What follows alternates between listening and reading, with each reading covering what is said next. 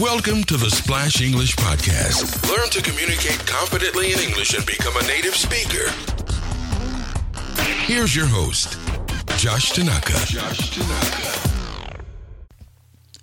Welcome to another episode of the Splash English Podcast. Thank you so much for joining me today. As always, I'm here to help you speak English more fluently and confidently. I'm Josh Tanaka, the head instructor at splashenglish.com, and you're listening to the Splash English Podcast. Today we'll talk about teachers' pet peeves. A pet peeve means something that's annoying. We'll talk about the things students do in class that annoy teachers. We have a guest on today's show. His name is TJ, and he is a fellow English teacher. Both TJ and I are very opinionated some of the things we share in this podcast are based on our personal experiences. Just because we found one or two students to be annoying or disrespectful doesn't mean we don't love you. Of course, we love you. We love our students. As you listen to this conversation, try to pick one or two new English phrases and use it in your own speech. Okay? Here we go. Okay, uh, welcome listeners. So this is Splash English Podcast. Uh, hello, TJ. How are you today? Good. Hello, Josh. How are you today? I'm doing good, thanks. Okay, so today today's topic is what are teachers' pet peeves? Uh, pet peeve is something that annoys you. A pet peeve. So uh, you know we've taught uh, you know, different age groups. I taught you know, students from age three to age seventy, and um, first, I would like to talk about some of the things that annoy us when we teach children. Mm-hmm. Let's say kindergarten, elementary school, up to high school.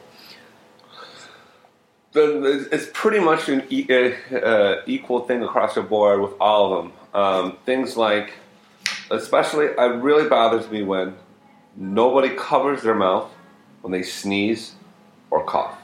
Mm. And they just, I've seen people cough on people's others' faces on their necks, like like directly like onto me and directly they, onto you. yeah, directly onto me, and they seem and then they act like there's nothing wrong, as if as if they just uh, maybe scratch their head or uh, hmm. put their pencil down, and for some reason they can't grasp the concept that you wash your hands even after you go to the bathroom.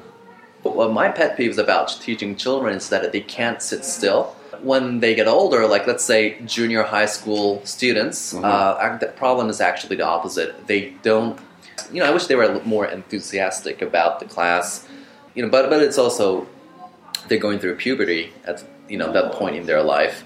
So those are some of my pet peeves about uh, children, children and young students. What are some of the things you did to punish uh, students, younger students, like elementary, middle school, high school? I usually take away their stuff. If they have, if they have like books, phones. Uh-huh. books or phones in class, and then I usually take it away. Like I've seen a Korean teacher make middle schoolers do uh, push-ups. Uh, if they if they misbehave or if they don't pass a certain mark on their exam or on their quizzes, uh, this Korean teacher made them do push-ups. Oh, I wish I could do that. You wish. in in this United States, we're not allowed to do that. All right, so uh, let's talk about adults. Um, so one of the things uh, I wish I could have seen more in an, in an adult class, especially English conversation class, is that people participate more. And you know, even if you don't have, even if you say the wrong answer, I think it's it's still better that you're more active in class. Um, but I think the part of the reason why people can't speak out and is because fear of being wrong, right? Because they don't want to get embarrassed.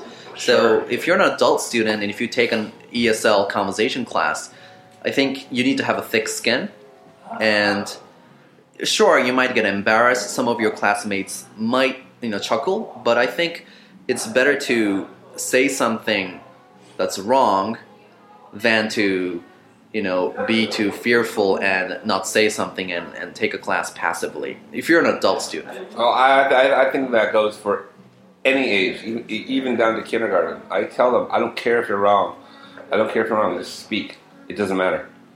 Like like I was talking to her, like like mm-hmm. you need to speak. You have to speak up. Like I don't care if you're wrong. You know, if you're wrong, that's great because you're trying. It, it, it doesn't matter. Just keep practicing. start talking more, and then they get comfortable just speaking, regardless if it's right or wrong.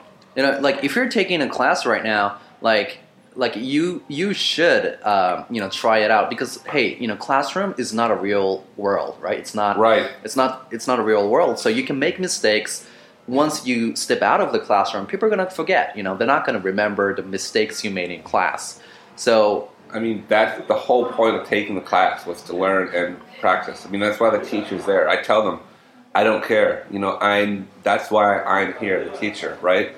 To correct your mistakes. You're supposed to be wrong because. You're supposed to be learning from the mistakes. That's the point.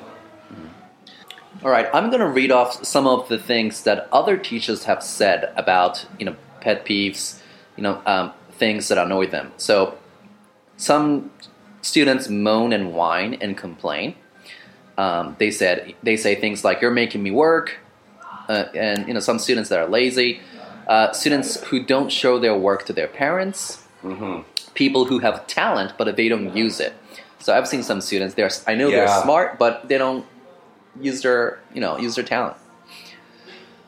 Uh, when students don't pay attention in class, and then at the end of the class they say, "I don't get it." Mm-hmm. Okay, and oh, let's let's do, talk about something positive. So, what do teachers appreciate about students? Uh, some of the things that I like when what students do is when they say thank you at the end of class. I think that's nice. Yes, I love that. That's always so heartwarming. I, and I always forget. I forget about like thanking the teacher at the end of class, but thank you, teacher. Bye, bye, teacher. Oh, just even saying goodbye. That's wonderful. I mean, it's like oh, so nice, so sweet. I like that. Yeah, just you know, good. Heartwarming. Yeah, totally. Goodbye. See you tomorrow. Even that alone i- i- is really nice. No, I, I I appreciate when they when they try to speak. Yeah, when they speak like English to each other in class, mm-hmm. or whatever. They try not to speak like any Korean. Like I've gotten to a habit. Oh, it's English time. Let's speak English. Cool. E- even if they're teasing each other or whatever, it's really funny. They they only speak English rather than like Korean. Like yeah, nice. Yeah, that, yeah, that's real good. Because Yeah. good to see them, you know, make an effort. They're having fun with the language. Yeah, man. That, that, So that's that- great. That's the best part. Yeah, when they have fun with it and they learn how to like you know, yeah, manipulate it and use it in like whatever ways. I'm like, that's great. Yeah, you're doing it right. All right, great. I think you know we could conclude today's podcast here for today, and uh, I just want to leave us with a last quote that my high school English teacher told me. Mm. There are no stupid questions. Okay, you can ask any questions. There are no stupid questions, but there are stupid people who ask questions. that is true. All right. So everybody listening to this, don't annoy your teachers. Make them happy, and good luck in your English studies.